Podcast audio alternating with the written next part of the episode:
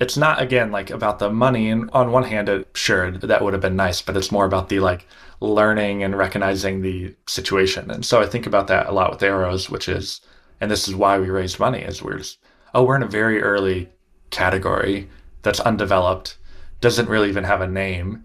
And what do you think it's going to look like in 10 or 15 years? And we need the time to survive through that. And if we are twilio in 2008 or something, 2007. What do we have to do now to build towards 2020 Twilio? One characteristic emerged as a significant predictor of success. It was grit. Yeah, nice to meet you, man. Yeah, you too. I feel like we've run into each other a bunch on Twitter, and I know your face from watching a recording of a demo that you did with somebody on my team a while oh, back. I forgot about that. Yeah, I watched it. I watched it, but yeah, I don't remember when that was. But I listened to the podcast, and I've you know kind of keep up with whatever's going on on Twitter sometimes. So yeah, it's nice to finally meet face to face. Yeah, I actually watched a video of you earlier today for a few minutes just to have a sense of what you sounded like and looked like before we got on. I know you don't want it to be like a complete shock, like, whoa, that's not what I expected. so I'm a big F1 fan, and one of our investors is the GM of a product that is a major sponsor of an F1 team. I want it to be more of a surprise someday if this all comes together, which is more why I'm not saying anything about what. But I got him to get me an introduction to the founder or the CEO of one of the F1 teams that I admire and like. And I was trying to, and am still trying to get him to invest in us at some point. And we did a phone call at one point, and because of the F1 show and me being a fan, I've like heard this person's voice a lot. And we get on, and I literally did the dumb thing and said, "Oh my god, like it's eerie to." I said it to him. It's eerie to hear your voice. and I was like, "Okay, I ruined everything just now. Yeah. I just fucked up the whole the whole thing." But yeah, yeah, so it's probably you need to mentally prepare for these sort of things. Oh yeah. My wife was doing an interview with somebody recently who she, you know, knew we kind of like hung out a little bit probably like 5 years ago. So it's been a while.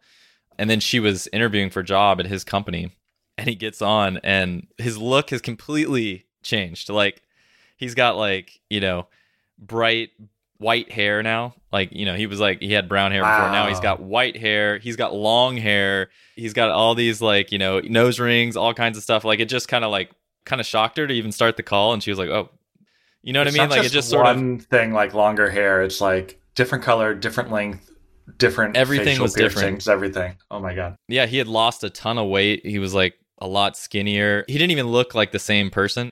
Since then, I looked him up because like we hung out too, and I I was like, oh my gosh, like yeah, he has changed. But that can definitely throw you off in a conversation when you're just thinking about the conversation and then all of a sudden you're thinking about something completely different. Yeah.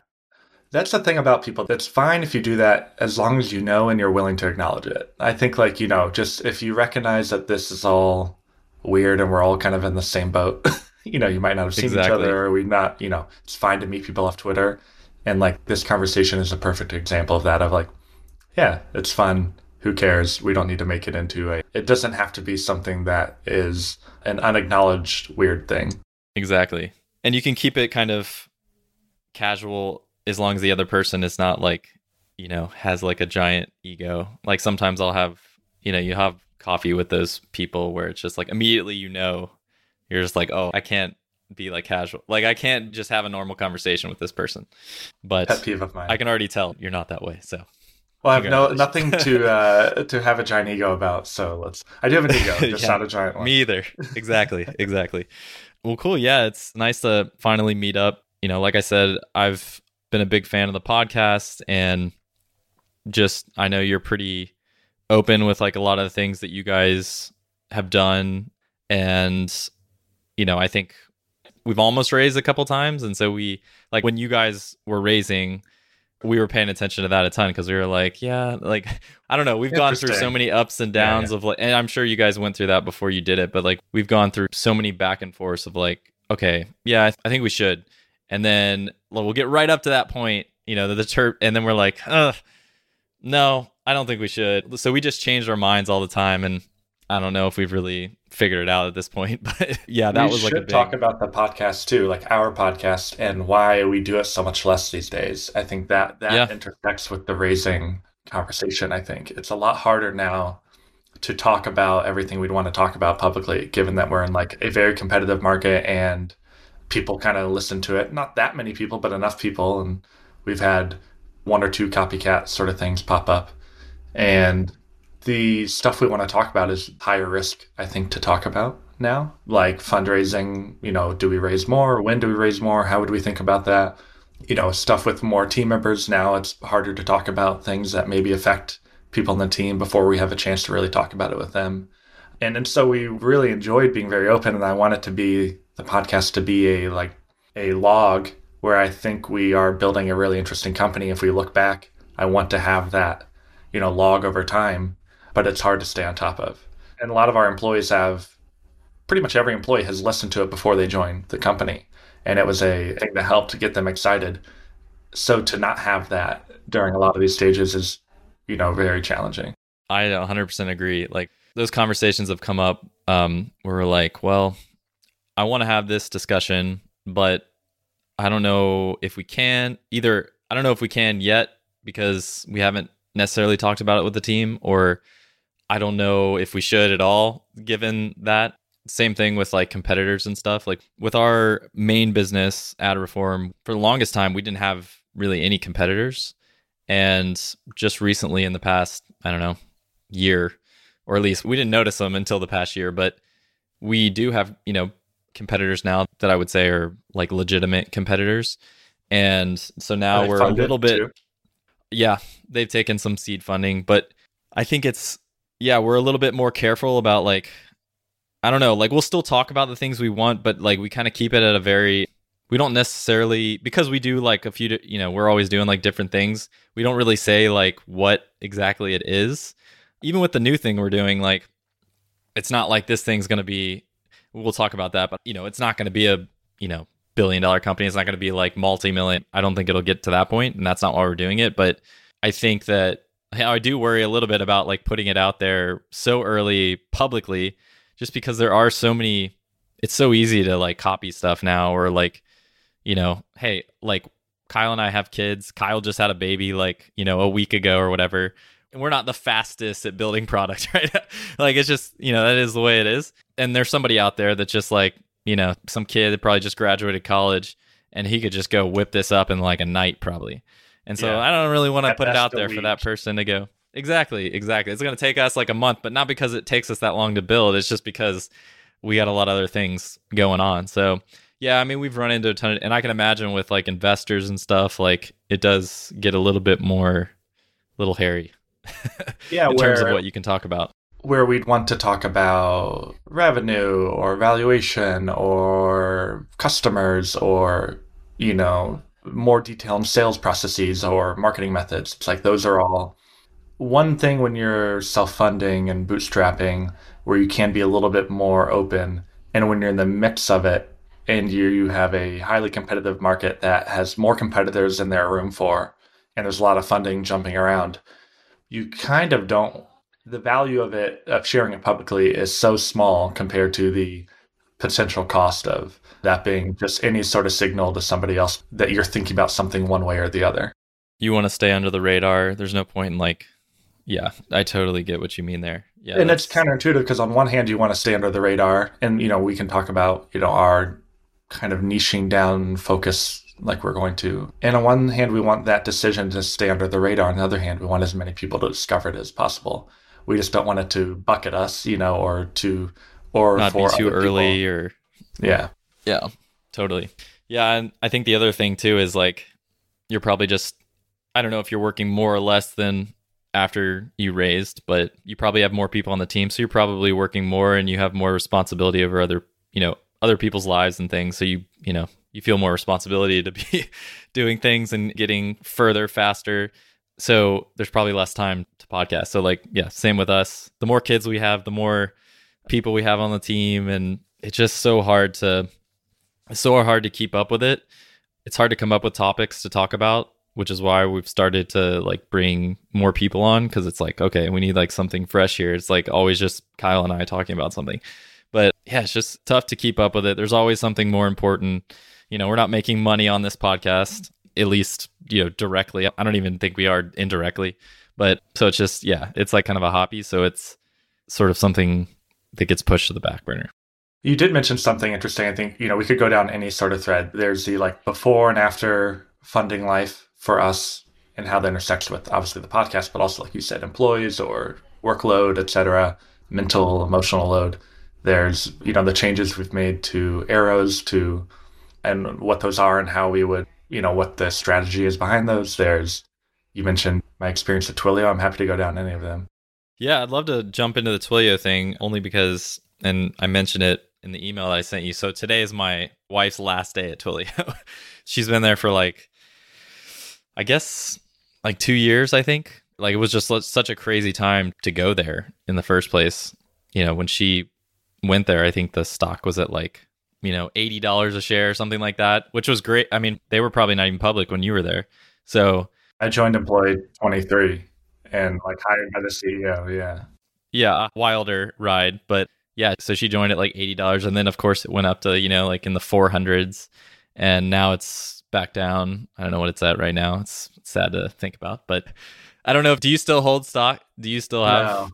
No, no, you, yeah, you smartly sold it all. Uh, well, no, I sold it far before it went to that. So yeah, well, which was still probably smart. Yeah, it's still maybe smart, but I sold it before it to next, which is I don't feel great about, but also. Yeah. So when I joined Twilio, I was employee 23. I was the second product manager, and I like dropped out of college to join. And so I was 21. It was January 2011, so like 11 years ago, which is insane. And I just stayed there for two years. I left, and there were 125 people, so 25 to 125. Now they're like 7,000. it's crazy. Yeah. And when I joined, my stock was 83 cents share. And then I think they did a split in there, like a two to one split. So, you know, probably even half of that. And then they went public and it was 15 ish, something like that. And then I sold most of mine after the lockup or, you know, in the year after the lockup in the 30 ish range, a little above, a little below. And like you said, it went above, you know, 400. And there's kind of two things in there. One, I sold a lot of that to self fund and work on things that eventually became arrows. And, you know, I'm fine with all that. Like, whatever. It would have been great. I should have probably sold it and bought a condo in Chicago. And now I live in LA and it would have, you know, been something I could have, you know, stair stepped up into maybe a, a down payment here or something. But still happy with that. The thing I learned that's really wild is when Twilio went public. When I left, you know, a few years before they went public, I was like, you know, Amazon, AWS, or Microsoft, somebody's going to come along and buy them for $3 billion or something. That was what I thought was going to happen. I thought it was a great company, but I didn't think it was a necessarily generational independent company. Then they go public and they're public in the single digit billion dollar range and you're like, wow, this is cool, but okay, maybe they'll double. Maybe they'll over the next few years they'll go to five, seven, eight billion. There's no way they're gonna crack ten. Like Dropbox was like valued at eight or ten, and you're like, Dropbox is a way better, higher growth company than Twilio, you know, et cetera. And so what they went public, I think in 2016, something like that. And over that next few years, it was like kind of slow, but seeing the revenue growth, you're like, this is crazy. And like you, I'd see Jeff that Jeff, the CEO, would, you know, tweet out their earnings report and everything right after doing it. And I was like, those numbers are insane. Like the growth rate's insane. And and it's like at this scale, and they've added a ton of new products, but like the core stuff I'm sure is phone numbers, text messages, and in phone calls. Like I'm sure that is the foundation of a lot of it. And then they go and buy segment and like it's just like thing after thing where I realized and I've learned a lot and have seen these markets now develop where you're like, these things are man. huge. Yeah, yeah. yeah. Like I never uh, yeah. thought Twilio in any world could be a multi tens of billion dollar company, and well, now you know why? It it's be because three hundred. You know, it's because like, you knew too much. Yeah, yeah. It's because Probably. you knew, like, you were very familiar with all of the problems, right, within the business. And so, like, I feel the same way about the, the people that were there. I was like, they're not going to figure it out. Exactly. It's like yeah, you leave and you're like, they'll never, you know, but yeah, people figure stuff out. Like it's just compounding and if it's a large market, it just keeps going. Like Kyle and I were at a startup called Rigor before this, and I believe we used Twilio. It was a basically like New Relic, so it was a synthetic monitoring platform. And when things went down, we would like one of the things that we would do is like call somebody, like you could put a phone number in or something.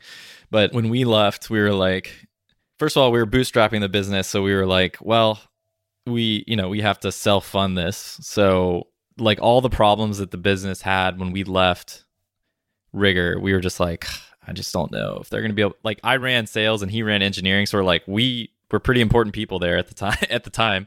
And we're like i just don't know if they're going to figure this stuff out like and we have to fund our own business anyways. Like i would rather fund our own business than you know so we only bought part of our shares that we had then like i guess it was i don't know four years later or whatever they sold to splunk and we missed out on a lot of money.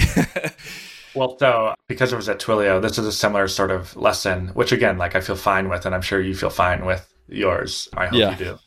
Yeah, but totally. I was friends with the Collison brothers and all the early Stripe people because I was at Twilio and we got to know each other. You know, San Francisco, early 2010s kind of time frame. You meet everybody pretty easily, and and we would hang out. And then one day they were like trying to get me to come join. And right around the time I joined, or I was going to join, and I decided not to. I decided I was going to ride out a few more months at Twilio and leave the Bay Area. But I was like, I don't know. Stripe's like, they have a huge, like, you know, they have a huge road ahead of them. They're going to be big. But in my mind, again, it was like single digit billion and they were already getting valued in the low hundreds of millions. So I was like, well, I don't know. You all, I feel like I want to get somewhere earlier, and you all, the ship's kind of sailed. I think I told Patrick that. I probably have a chat somewhere where I was like, I'm surprised you guys raised the ship so much money. Like, or like not even the, not that. I didn't say that. Right. Like you're further along. That's not where I want. yeah. where I want to join. Like, what real problems am I going to get to come in and help solve? And it, you know, it was just was young naivety, but then you go back and like, oh, okay, they're like a 150 billion dollar company, 200 billion dollar company privately, whatever it is, and they're going to be much much bigger. You're like, well, it's not again like about the money. And on one hand, it sure that would have been nice, but it's more about the like learning and recognizing the situation. And so I think about that a lot with arrows, which is, and this is why we raised money, is we're just, oh, we're in a very early category that's undeveloped, doesn't really even have a name, and what do you think it's going to look like in 10 or 15 years? And we need the time to survive through that. And if we are Twilio in 2008 or something, 2007, what do we have to do now to build towards 2020 Twilio? Yeah, that's a good point. Like I said, I feel the same way about all this. I've learned so much in the last, I mean, we're both, you know, very young, right? Like in our careers. So I think the first part of my career, I was just very naive about how all this stuff worked, the impact of compounding on a on a software company. I think that's something I was very naive about. And we've like, there's been things that we've done. Like when I say we, I talking about my, me and my wife, because she's in you know SaaS startups and all that stuff as well. So like we've made decisions recently or within the last couple years based on like the wrong decisions we made so many times prior to that so bad moves, and maybe we're making wrong decisions now because we're making them based on bad things that happen. And now, obviously, the markets have changed dramatically. So it's like I don't know, I don't know what the right decision is. But yeah, it's crazy. So she's actually, I guess it's sort of like a Twilio competitor, like an upstart. It's called Daily.co, but it's only audio and video APIs. So I would say more of a competitor to Agora. I guess Twilio does it too, but it's like more directly competitive to Agora. But you know, she was just stuck stuck in the middle amazing that that of Twilio. built up. Like Agora and Daily and all these, like there shouldn't have been a gap there. That was stuff we talked about at Twilio in 2011 that the team, you know, wanted to build, had some prototypes for, but it just was never. And it's probably a lesson for all of us. Like if there's a big competitor who could move slightly adjacently into your market, they might add that feature, but it doesn't mean there's not room for you to still have a very sizable, healthy business you know, whatever to the size that you probably are interested in. If the market's well, big enough, the, there's room for it. Yeah, that's the thing. I mean, that's basically what we're talking about, right? It's like, look how big the market is for the market that Twilio is in. I mean, it's just, it's massive. Like, it may be bigger than what they think it is now, right? It, oh, it probably will be. So well, and they also have stair stepped and expanded it. Like, oh, it was phone calls and text messages. Then it's like communications infrastructure. Then it's like emails. And then now it's segment in there and like all user com- customer, you know, touch point data and communication data. And you're like, oh, this could be Salesforce with in a different way. You know, like, and we think about that a lot too with arrows. It's like, how do you not get distracted by what you could grow up into be? You still have to be obsessive about the thing you're building today, and that has to be big I enough. know. Yeah. But then you need to kind of understand that there are angles where you can move adjacently into other stuff if it makes sense. totally. but we're Leaving the- also- yeah, Building a like we're trying to build a very large company where we have committed to that path effectively. Exactly. So I guess that's probably a good place to jump over to some of our other topics. So with like obviously for those that don't know, you guys well actually I don't know if you were bootstrapping before or I mean I assume you were bootstrapping before, but at least for a little while, but you decided to raise money and you just mentioned some of the reasons why. I guess like not to get too deep into that because I heard you on multiple podcasts talk about why, and you have Like you know podcast. good explanations. I mean, they're all reasonable explanations. So, do you feel any different about that now?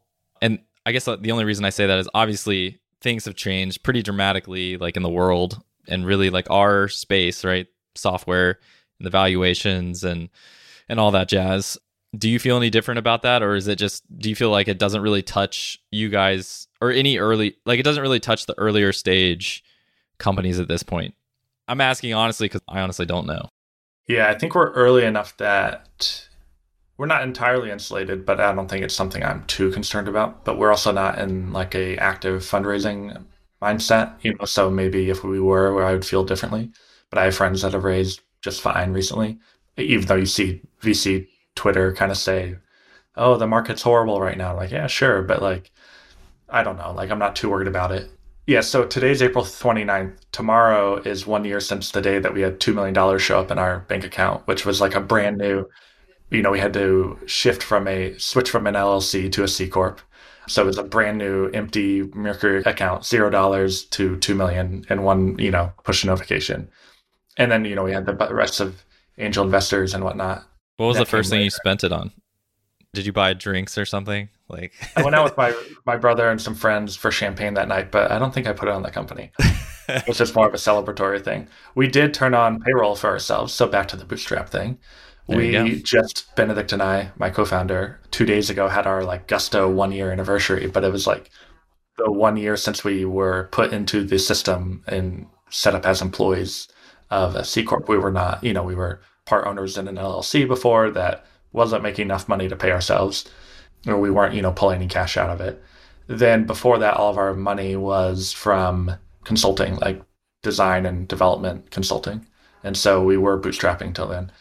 And so on the one hand, like feel awesome about it because I have had a salary the last year that's been good and, and and it's given us a lot of space to make the right what we believe are the right decisions instead of the short-term decisions of how do we get money tomorrow. One year ago we were probably building what we now believe is a product that's like slightly wrong. We're building the same product now, just we've deleted part of it, a big part of it, and now shifted to be more of like a integration heavy product and we wouldn't have maybe had the confidence or the ability to make that decision without the funding. On the other hand, like yeah, we are, you know, burning more cash every month than we make, but that's like the playbook. So I think like the thing that, if anything, we still struggle with the fully leaning into being a VC funded company instead of still having one foot and being like slightly bootstrapper minded. You know, if anything, we haven't fully shed that identity or that like way of thinking about things. Well, yeah, I mean, I think you like, I'd imagine if we ever raise, which I think if we ever do, like, when I say our main thing, if we ever do a different main thing, I think we probably will raise. I don't know, unless I get, you know, millions of dollars somehow, like, between that time. But I think we probably would raise, as given like some of the different options now and not having to go through that two year period of death.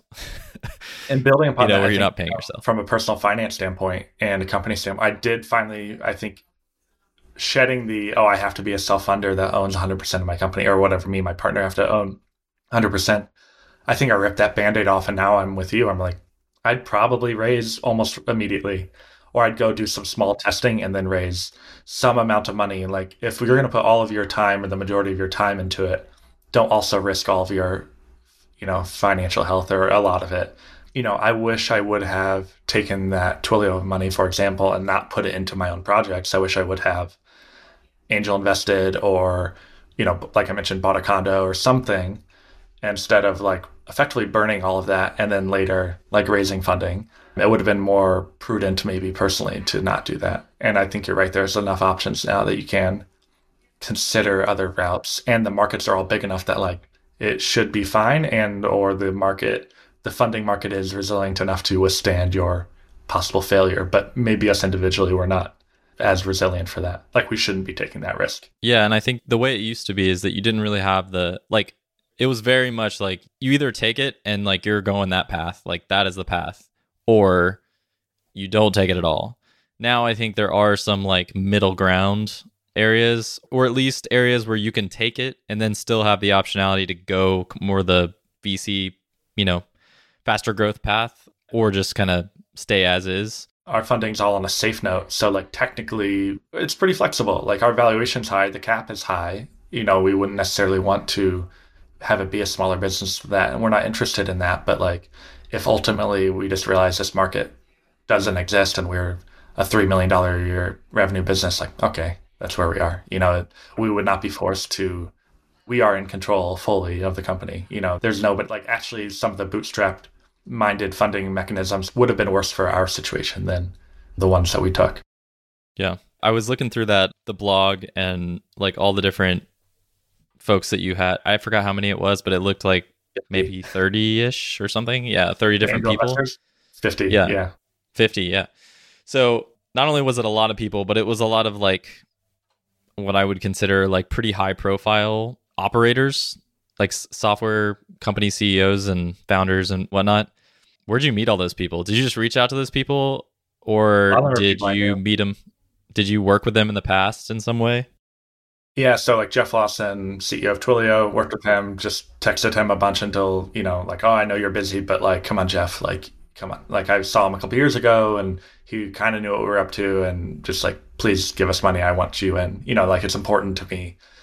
Justyn Howard, who's the CEO and founder of Sprout Social, like, we knew each other when we were just going to each other's meetups in Chicago in 2009, 2010. Now it turns out he runs a multi billion dollar public company and we'd see each other every now and then. So kind of he knew what we were up to and hit him up. And then on down the list, it's a bunch of people that I knew just over the years or kind of got to know or people I did client projects with. You know, a couple of the guys that were former Twitter or Obama Foundation or Obama White House type people I'd done projects with. And then there's a few that were just introductions, you know, other founders that intros from our VCs or other founders, but that was the minority. And then, you know, down the list, there's like kind of lesser known, really known in our world, but lesser like big scale founders, you know, other kind of indie bootstrap type founders. And a lot of those people we were able to just, we built up a relationship with and they wanted in. And we did an AngelList RUV, like a roll up vehicle. So we could get in people at 1K and up. So we had a lot of 1 to 10K checks from friends of ours, you know, like you called out our parents. Might have been ex parents put in like a few grand each.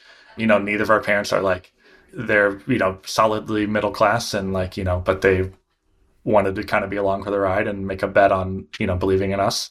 We send them our monthly investor updates like we do everybody else, which is really fun. Good but job, it's really just, they never reply. Yeah, that's awesome. It's funny though. The angel investor thing is like some are really impactful and a lot just kind of get the updates and you know, you really have to pull stuff out of those people when you need it. They're kind of like along for the ride and generally trust that things are going well. But a lot of them, you know, that's the challenge I think with operators.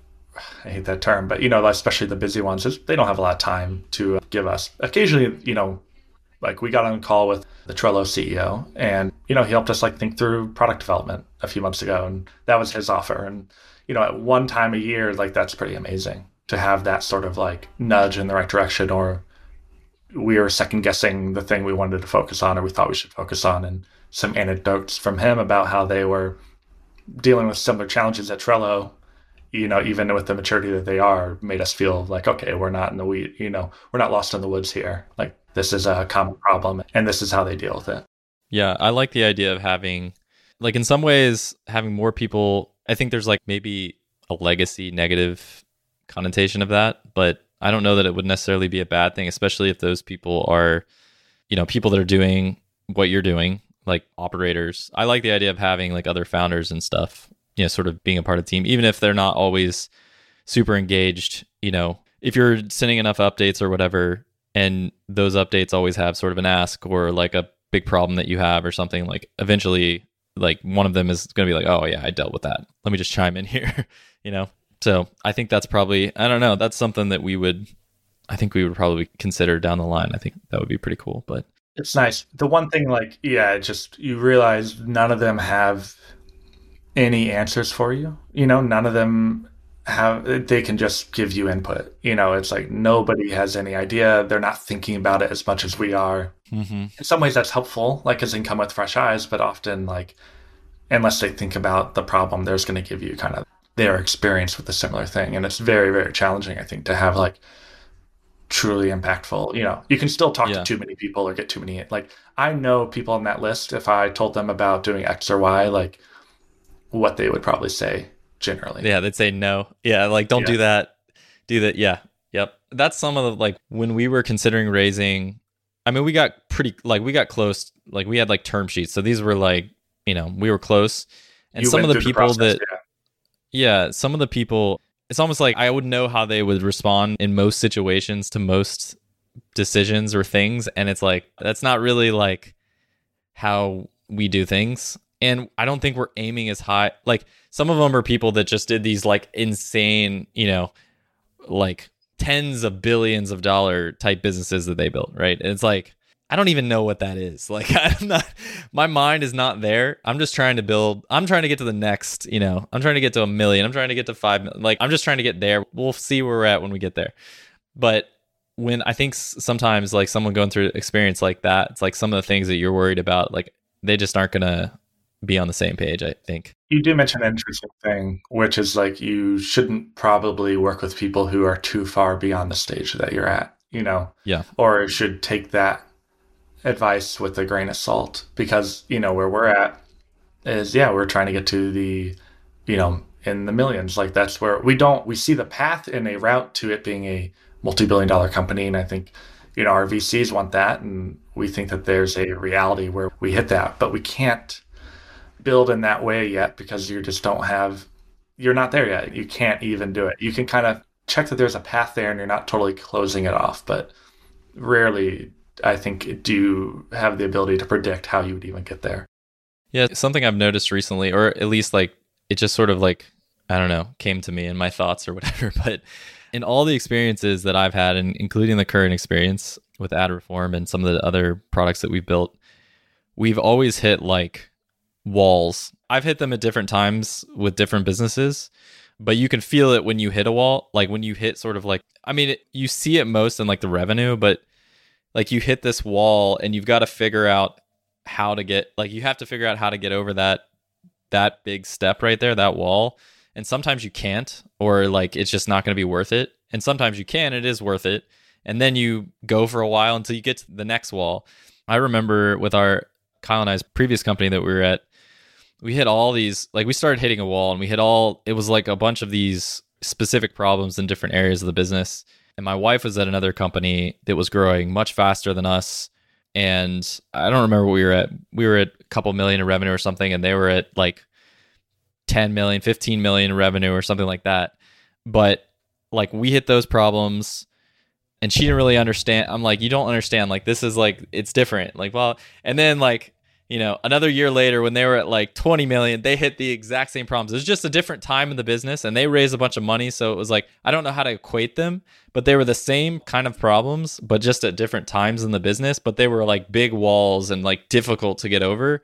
I think you have to figure out how to get like you're going to hit those and you got to figure out how to get past them. But like if you're thinking so much further down the road, like past all those, like you just can't do that because you're going to hit those and it takes all of your concentration and like effort and your team to like get over those really difficult humps. And that may And be an easy thing to business on the other end of it. Like you are you Maybe- yeah. in some way. Like maybe Exactly, not could- entirely, but you might be, you know, before you're sales led, now you're product led or whatever. Some fundamental Yeah. change is different. Yeah. Yeah, exactly. Like it could be like a big like you have to take a big turn, a big pivot, or it could just be I mean, it could be like a team within the business or a person that's wrong. Like I don't know what it is, but I just know that I've experienced hitting those walls and it's very apparent. You're like, okay. And you get stuck in them for a while. You're like, okay, we're like, we've hit this wall and we've been here for like six months. Like, what's happening right now? Like, what do we have to do? Like, and so you just keep trying different things to get past that. But if you, yeah, like if you look too far down the road, you're just gonna, it's just not gonna work because you're gonna hit those walls. So to make that specific, you know, let's talk about you wanted to talk about arrows and our kind of niche-ish focus right now, or it's very niche, but it's not in the way that I think a bootstrapper might look at it and think of it. It's like a more of a purposeful strategy for later high growth. So we had a wall for probably six months where we're just like, this, you know, some companies come in, you know, you did a demo, your team did a demo. It's like, this is interesting, but it's just like not totally clicking in the way that we expect a tool like this to, you know, we want people to see it and be like, give me that right now. And occasionally that would happen, but it wasn't enough that we were like, we can build upon this. So we didn't even have a lot of confidence. Like there was 20 different things we could build. And what we kept looking around was like, well, we could, we're, you know, a customer facing onboarding plan, but to be that, we built this whole internal platform. You know, it wasn't that comprehensive, but there's an internal dashboard and all this stuff to manage those plans. And what we realized after a while was like, well, we really want to spend a lot more time and we're focused and obsessed about making the customer facing onboarding experience amazing. Where like that is just drives people to take action. You're excited to share it because it makes you look good, etc. So we want to spend all of our time obsessing over that. But we looked at the internal part of the product. You know, we kept hitting these walls, and it was like, well, people also want more out of this and expect more out of this functionality here. They want us to let them do automations and workflows and edit the emails and all this crap. And then they want integrations with their CRM and where other customer sources of truth.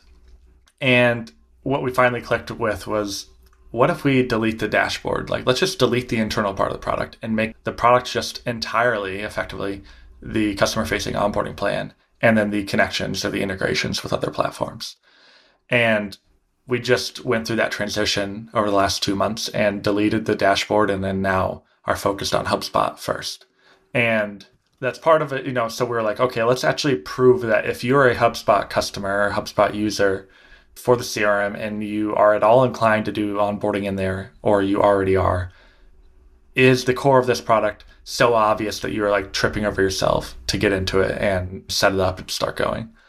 And even in that time, we haven't updated the customer facing UI very much. Like we actually have a design full refresh of that that's going to come in like two months or so. And that will like then be another new, you know, jump and improvement for us. But just this sort of deleting the internal product and being like, this is a thing, customer facing plans that attach to your CRM object and your internal workflow and all the automations and emails and Kanban board and, you know, pipeline view of where your deals are that's all in your CRM. We don't have to build all that. The CRM already does that. We can obsess over the customer facing plan and we push Arrow's data back into it. But immediately, like it's unlocked a new amount of momentum and energy where customers are like seeing it, clicking with it faster, and like, you know, diving it. But it was a painful period where we are like, it felt very scary. And that was, you know, we're going to delete part of the product. What do we do with the existing customers that are on that version of the product? And you know, we're still going through that transition, but it is that sort of thing where we are now a roughly the same, but also in a lot of ways a very different company and product on the other end of it. And like we have to, I think what a lot of people on our team didn't realize now going through that transition, they're like, okay, well, let's just keep doing sales the same way or message. It's like, no, every decision that you had done before has to like kind of be rethought through. Like, what is the sales process of this product versus the old version? It's like it might be roughly the same, but you actually have to think through it from like day one again. Like, how does, you know, oh, are we in the marketplace? Are people coming from that? Can we expect HubSpot Marketplace to send us people? How do we message it? Do we do ads? Do we do webinars? Do we, etc. So it's one of those things. I think you're very right and onto something where you know at some point down the line we'll then launch Salesforce and every other platform. We might allow you to connect plans to multiple platforms. We might we're leaning into much more of a self-serve like product-led model or sales assist type model. That might fail, that might succeed, that might be, you know, there's a lot of ways that we will have to probably rethink functions of the business later. I think it's a very interesting, a prescient point that like if we were thinking about all the ways that we would scale this in three years, that we wouldn't have even gotten past it because this fundamental problem that we think we've at least unlocked or cracked in a small way. Totally. So you guys are, yeah, I went through the site a little. Well, I reached out to you and I was like, oh, seems like, because I remember when we got the demo, there wasn't any specific, it wasn't tailored towards any specific CRM or anything. Obviously, you know, now it seems like it is. Well, it definitely is. You guys have integrated yeah, it quite a bit. Yeah. So I also noticed that I know you have a blog and you've got a bunch of it looks like you guys have been pumping out a bunch of content, but I also noticed like the resources page is essentially like a bunch of like guides and templates, some of which are focused on HubSpot, some are more focused on like onboarding and things like that. And then you have like an email course and that you link to that quite a bit in different places, including your signature, your email signature. so, because I talked to somebody else where that was like a big kind of marketing strategy for them is to basically you know create these what do they call it like marketing assets like guides and things like that and even like advertise to those guides and start to you know capture those leads is that the strategy moving forward in terms of like the marketing you said you guys are going to try to go a little bit more like product led but like what are some of the different channels that you guys are focused on right now from a marketing perspective i imagine that's changed quite a bit recently it's changing for sure. I mean, we had a slow period also going through this transition because it was hard to sell sure. the new version. yeah. Yeah, so that was tough. But we've always been very educationally driven, but it was about onboarding broadly and customer success broadly before.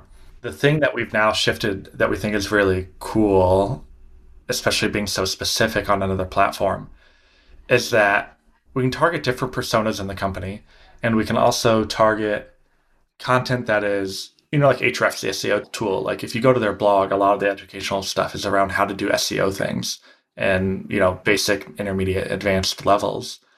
And then they use Ahrefs as the example for much of those steps we've found a similar thing starting to work for us right now which is you know here's how to run you know your onboarding process out of hubspot like that doesn't really have to do with arrows that's like something that we think generally most companies, if you're using HubSpot as a sales CRM, you probably want onboarding in there and you don't want another platform. It's actually, there's way more benefits to having it in there than any of the limitations of the platform.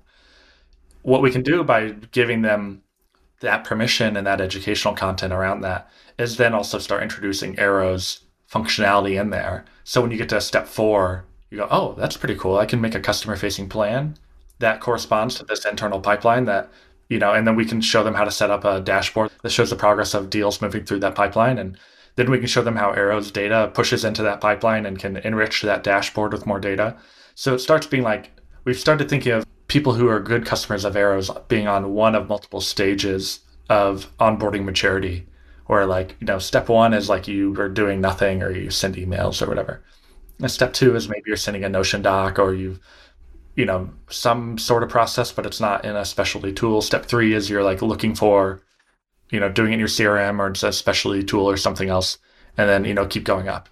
We are trying to get people through content and educational materials in our weekly newsletter and all that to basically increase their level of which stage they're at until they're like more at the point in time where they can actually utilize the value the arrows gives so we'd rather give you templates that are in Notion or in Airtable or in a Google Doc that serve that job for you if you're only at level one or two until you start feeling the effects of that. And then we're saying, hey, run this process in the HubSpot pipeline. Now you hopefully have an ops person that can help you set that up or a revenue leader who's like interested in having more visibility into the data of what's happening in onboarding. You know, so there's the organization has to be ready for that. And we realize that we'd rather be helpful and guide people through that journey, even if that takes longer. That's the reason back to why we raise money is like people do not make this decision very quickly. It takes them a while to develop into being ready for something like Arrows. Right. It's like the content version of like a pared down free tool, you know, version of whatever you do, right? It's like, okay, here's like the most basic, you know, free ver- version or whatever. And once you're hitting the limits of this, which you will, you know, at that point, we've got something that you can use. When we were running user feed, that's kind of what we did. Like we got the majority of our leads and customers from Intercom's app store, but we started putting out content that was basically like what we called intercom templates. So we realized that there was like all sorts of things that well, we realized it cuz cuz we just started doing it, but we did so many different things with intercom that like we realized weren't normal things to be doing with intercom. But we kind of wanted to run everything out of intercom. So we would do weird stuff like we would do like our feature flagging out of intercom, right? So like we would like attach like a feature flag to a tag and intercom and then we would like you know tag a user or tag a company and it would f- flip it on for them right? But we did tons of different things like that. And so we would we're like well we're doing these things. Like i guess anybody else could do these things. So we started to kind of create these intercom templates some of which literally had absolutely nothing to do with our product at all. And then some of which of course did have something you know you could fit in user feed into that template. But we just started just knocking out as many of these as possible and started to build up like a nice little list of people that you know were kind of subscribing to it. I still get like we don't own the business anymore. Literally this week, I got somebody reached out to me and was like, "Hey, I was reading your intercom blogs. Do you do intercom consulting? Like, do you do like intercom consulting work?" And I was like, "Maybe. How much? like, what are we talking here?" But yeah, so like that's exactly what we did. I don't think we really had a great way or we didn't do a good job of like getting that content in front of people. It was kind of just there on our blog. We didn't do a good job of getting in front of people. We didn't do a great job of capturing those people or at least getting attribution on, you know, what was happening after they saw those blogs, but that was basically the strategy that we took. I think it worked pretty well, although I wish we would have gotten a little bit more data on that. I mean, that's what it feels like. What is somebody who uses HubSpot or uses, inter, you know, we'll do intercom someday, we'll do Salesforce, we'll add all these. And what is the ops person or the admin person or what are the people in it trying to do that is adjacent to stuff that arrows help solve? Or maybe like you mentioned not adjacent but at least those people might be interested in also. Because it's really just we want to be helpful first and then you know when the time is right and they need a tool like ours they have awareness and we have some mind share and they think of us as having been generous up front and then when the timing's right they can start sending you know onboarding plans it is, you know, out of our product. But the strategy is going to shift even more in the next few months as we redesign and change some of the product. Yeah, absolutely. This was awesome. We didn't even get to half the stuff that we were going to talk about, which means we were, you know, stuck in a bunch of other conversations, which is good. So, yeah, maybe we'll get you on again. And either way, we should definitely chat sometime offline. I know you guys are starting to build on a platform and we've been there. We're about to jump back into that boat a little bit with the new thing. So, we'd love to chat some other time about that as well. Yeah, it'd be great to share notes and, you know, catch up with us in, you know, three, four months and hopefully you'll see some really cool stuff with arrows that I think you'll as you as a company that was considering arrows, I think would be excited to see. Yeah, for sure. We use HubSpot, so that definitely works a little bit better for us. So where can people lastly I'll just say this before we jump off. So it's arrows.to. Yes, that's right. And then Daniel Zarick for me, Z A R I C K on Twitter. Awesome. Awesome. Well, thanks for jumping on. And yeah, we'll talk soon. Yeah. Thanks, Landon. All right. See, See ya.